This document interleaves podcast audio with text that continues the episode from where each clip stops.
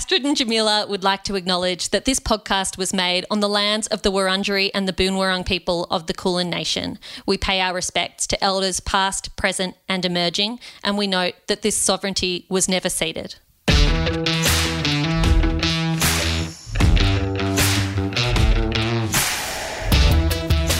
Hello, my name is Astrid Edwards, and welcome to Anonymous Was a Woman, Season 5. Before we get started, thanks must go to Hachette Publishing.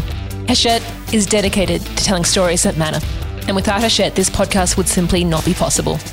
Now, coming up on season five, we have eight weeks of interviews and discussions about books and stories for you. Jamila Rizvi will not be able to join us this week, and instead, we have Helen McCabe, founder and CEO of Future Women.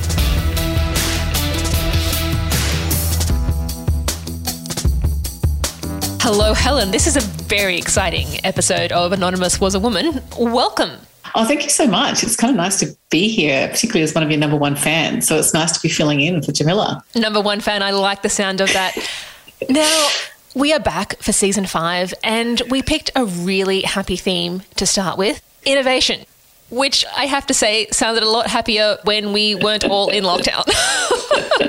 I know we've already started talking about how frustrating it is to be in lockdown. At least in a funny sort of way, Sydney and Melbourne are now in it together. There was a bit of a moment where we were completely out of step and, you know, the teams were out of step and our families were out of step, but we're all back in it together and, and talking from exactly the same perspective as I guess as disturbing and incomprehensible as it is.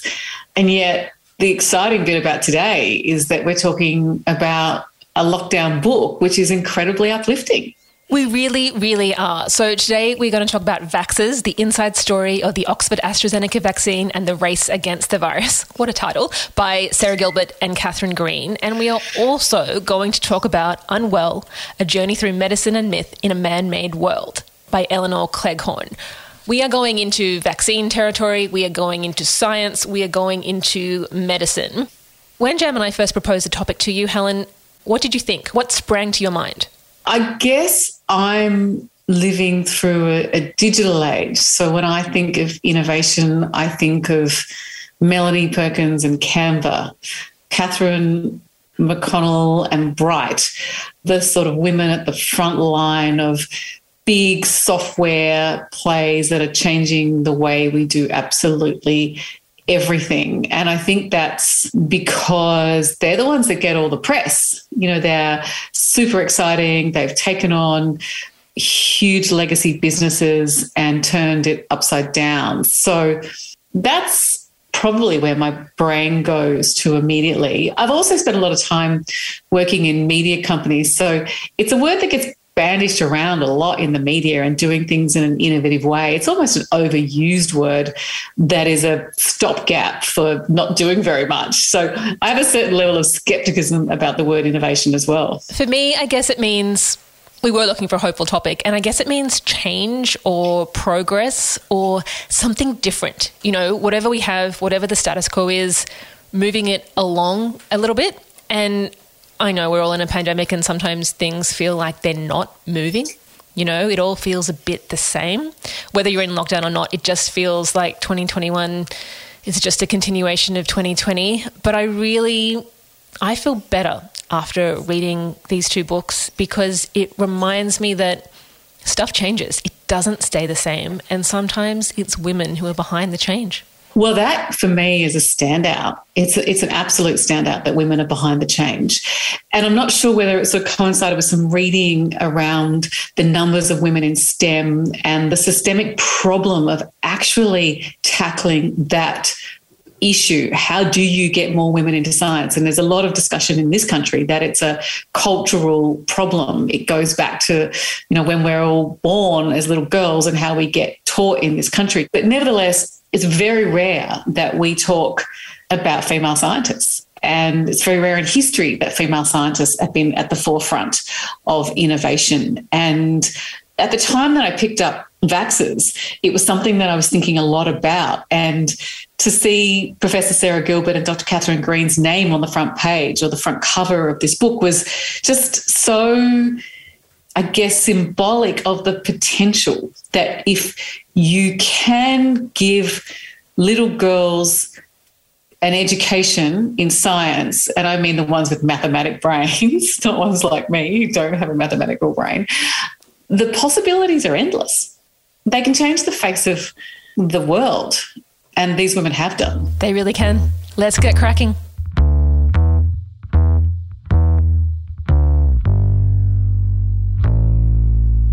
So let's talk about Vaxxers by Professor Sarah Gilbert and Dr. Catherine Green. I'm going to be ridiculous. I absolutely loved every page. I couldn't put it down. The moment we finish this discussion, I'm going to put it in the post to my dad in South Australia because I was just telling him all about it on the weekend.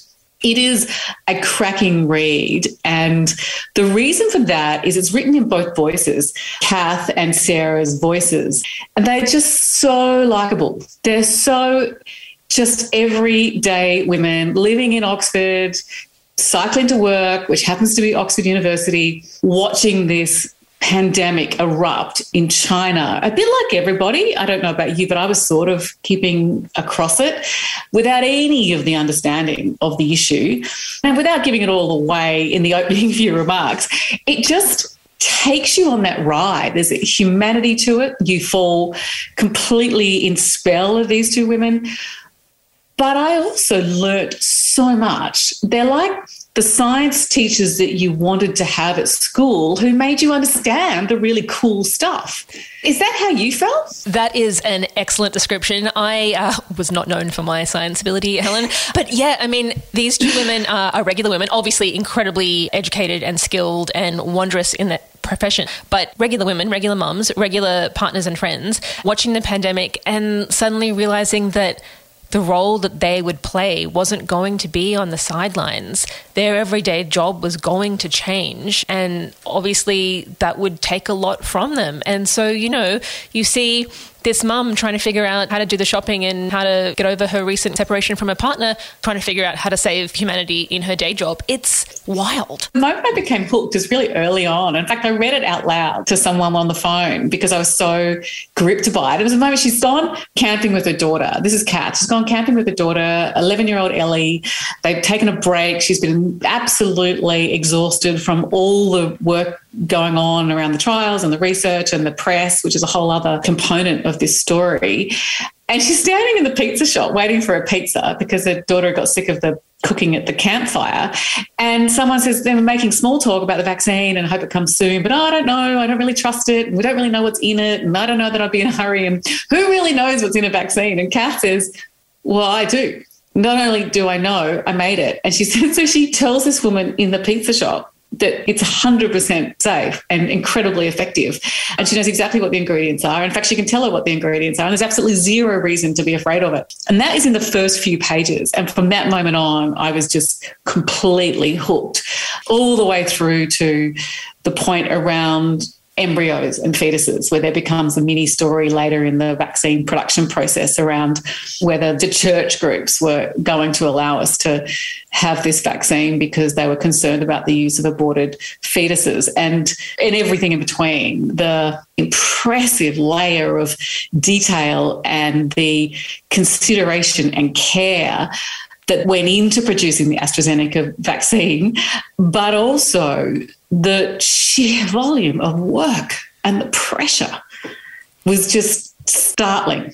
It really was startling. And, you know, there are descriptions of how this compared with previous vaccines that these women have been involved in. And, and they have been involved in the development of previous vaccines, including for Ebola in 2014, which is an incredibly scary disease that was all over our news several years ago.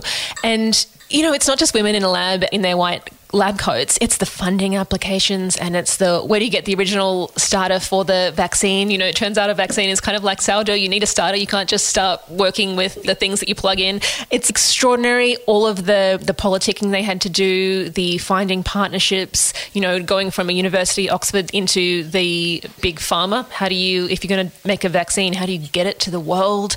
All of these kind of things, which were essentially resting on the shoulders of these women. Now they had a team around them, many other scientists, and they are very careful to thank all of those other scientists that they work with. But essentially, they were kind of leading the effort. And you forget me sitting in my lockdown in Melbourne throughout 2020 hoping a vaccine would be invented.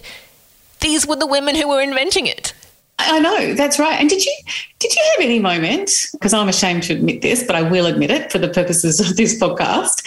I was concerned about the speed with which these vaccines were being made because I'd watched the news coverage and it takes 10 years to do a vaccine and expert after expert going, we may never get a vaccine. And then we've got one like overnight, which it was overnight. We now know it was overnight and we know why. Did you were you concerned going, oh, I don't know. I don't know, I'm a bit worried about that process? I wasn't, but that's because I come from a very different health point of view. I have multiple sclerosis and I take a really hardcore drug that does all sorts of terrible things to me. So, you know, I was uh, I'm pretty much on board with science and because of the drugs I take, I already take a really big risk for a variety of unpleasant side effects. But that reflects me being an unwell woman and someone who is already taking risks with medication, and I know that they benefit my life every day.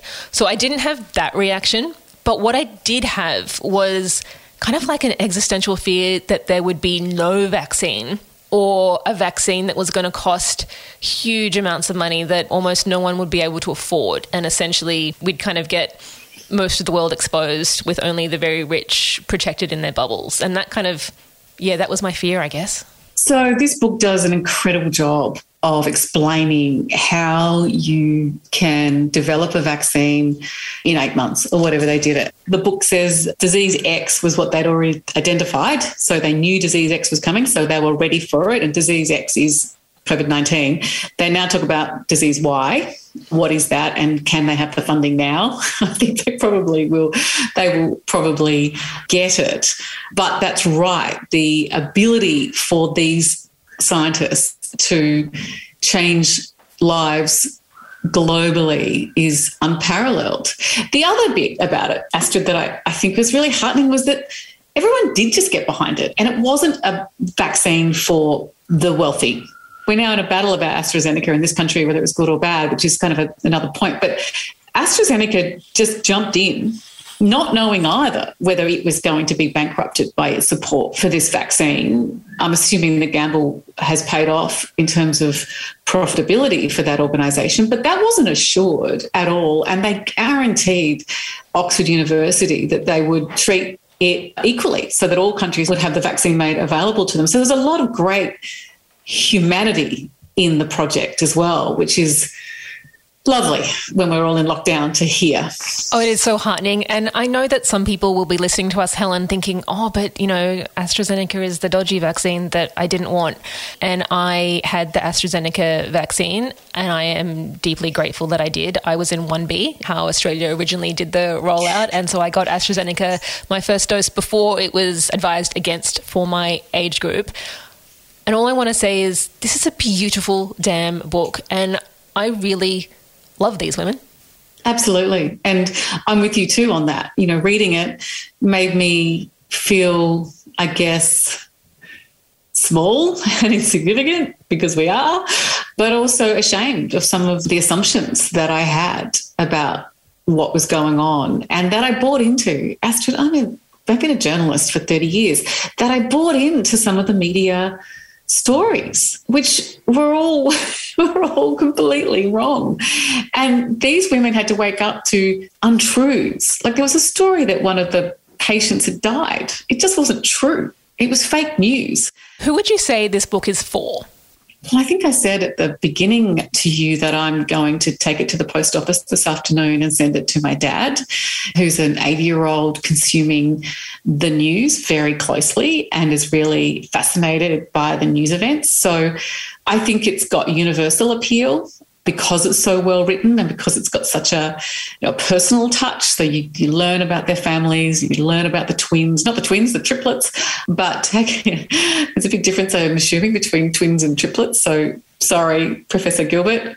Look, I, I think it's got universal appeal. Anyone who's interested in just a really good read, I'd be that simple about it. And then the role model issue, then for women who are interested in a science career and anyone interested in how the vaccine rollout globally was undertaken.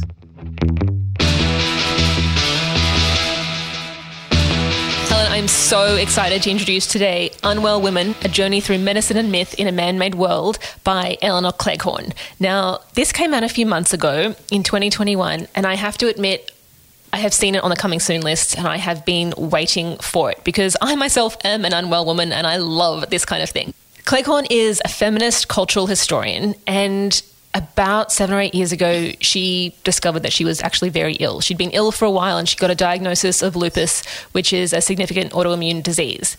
And she did not have a good experience with the medical profession. Not the individuals in the profession, but the research around her disease, the options that she was given, the understanding that the Western medical tradition had of what she might be experiencing. And her question was, how can this be in the 21st century?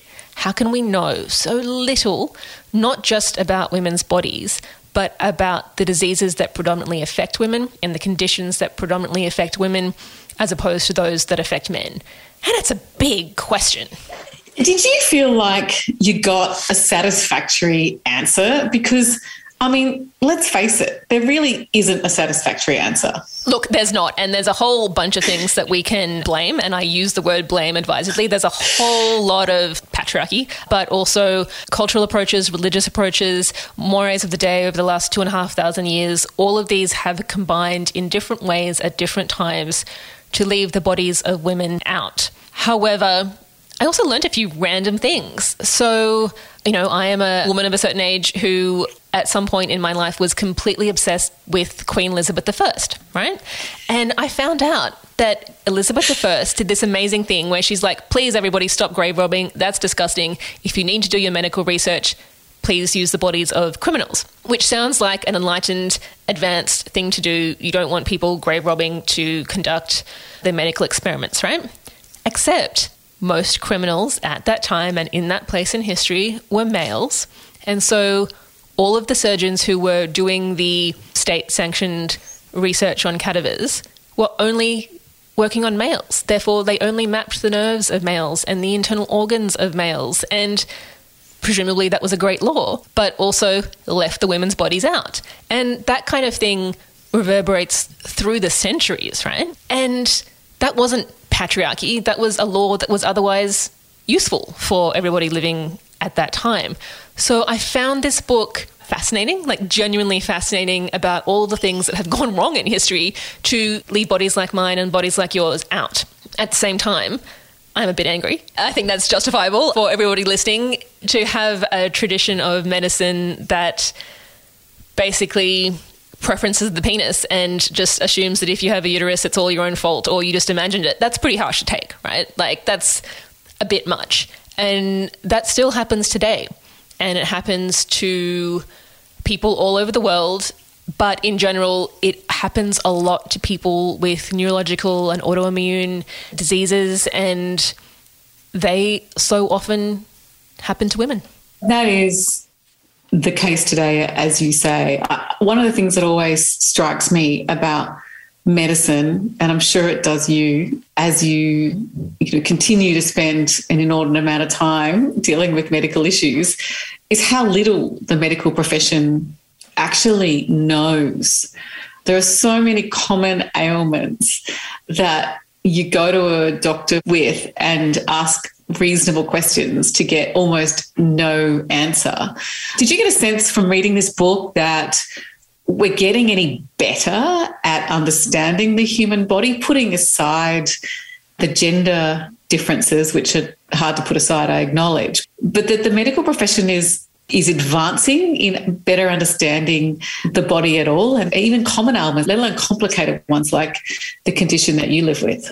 Look, that's a really good question kind of is my answer. I'm not hedging it. I, I, kind of have that feeling. So the book itself is divided into three parts. It goes from ancient Greece until the 19th century, from the 19th century until World War II, and then World War II to now. Now, obviously, most of the advances, as we consider them, have all happened in the last kind of 70 odd years, which is great for us, and it's great for you and I, Helen. But even with that speeding up of history, it's really only been in the last two decades that how someone does a medical trial, a phase three trial, what bodies they choose to put in there. Do they use humans or animals? Do they use female animals, let alone just male animals?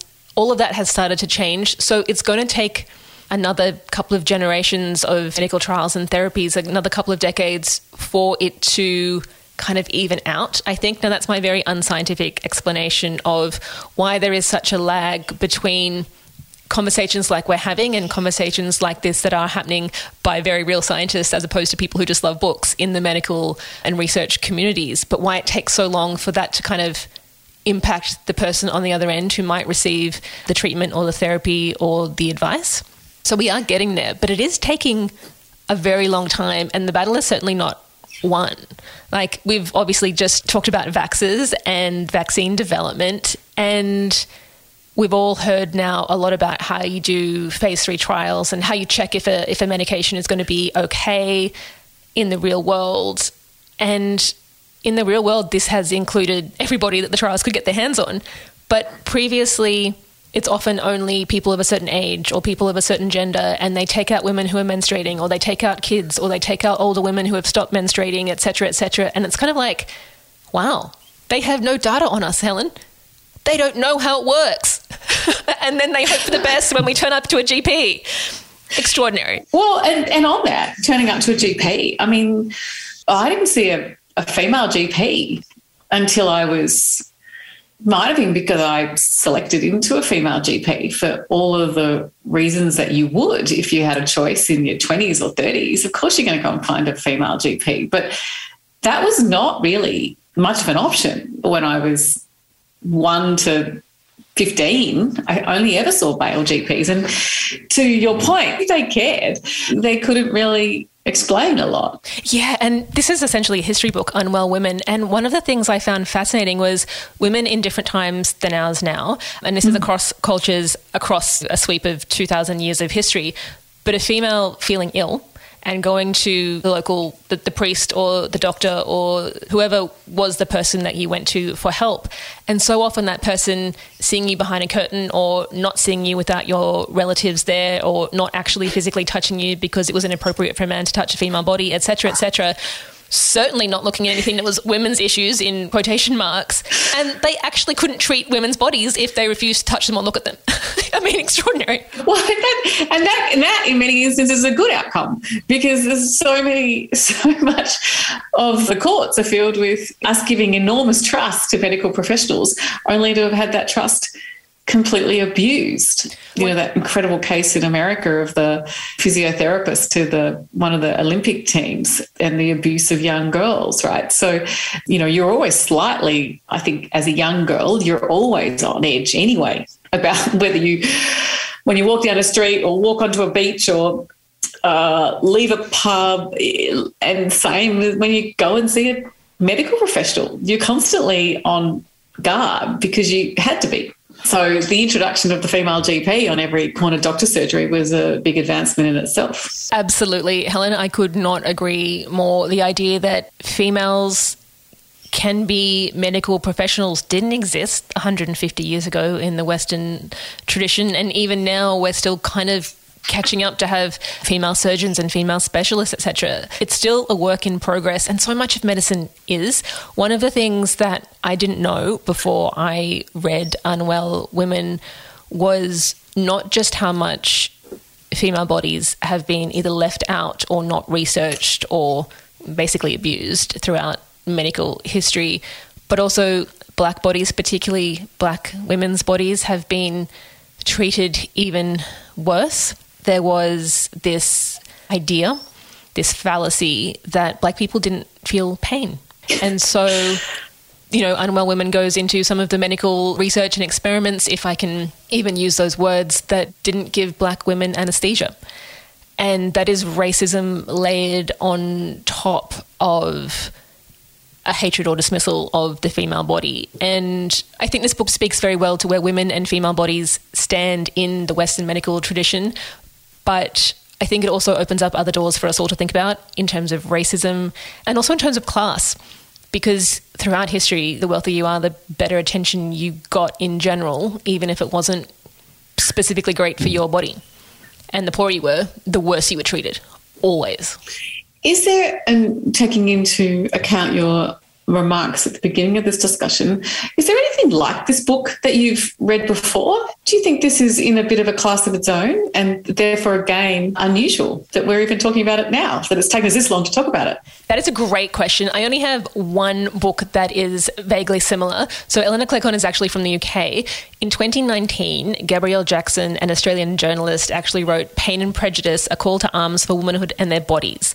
Now, Gabrielle Jackson has endometriosis, which is another incredibly badly diagnosed disease that affects people with uteruses. And that work looks at how female bodies have been left out of research into pain. So it's not exactly the same, but I think that Pain and Prejudice goes really well with Unwell Women. They both have different structures and different approaches, but both are written by women with significant conditions that are not well understood. They have had the experience of being left out of the medical establishment and not having adequate research done into their conditions. And they're both fantastic writers. So I highly recommend Unwell Women. And if you're looking for more, go for Pain and Prejudice too. Well, I'm I'm always interested in endometriosis because having been a sufferer of that and not ever being diagnosed until very late, just uh, anyway, it's it's exhausting even thinking about. I guess what women long before us have gone through in these matters. Helen, thank you so much for joining. Anonymous was a woman this week. It has been an utter pleasure. It's been a pleasure to join you. And I'm also pleased that you've accepted me to come back for a couple of other episodes this season. So I will be bobbing back up with a couple of extra books that I'm currently absolutely devouring. One of them I can't wait to talk to you about because I'm very interested to know whether you're going to agree with me or not. Looking forward to it, Helen. Thank you for joining Helen and I for the first episode of Anonymous Was a Woman Season 5. We will be back next week, and our theme is equity. Thanks to Future Women, Hachette Publishing, and Bad Producer Productions.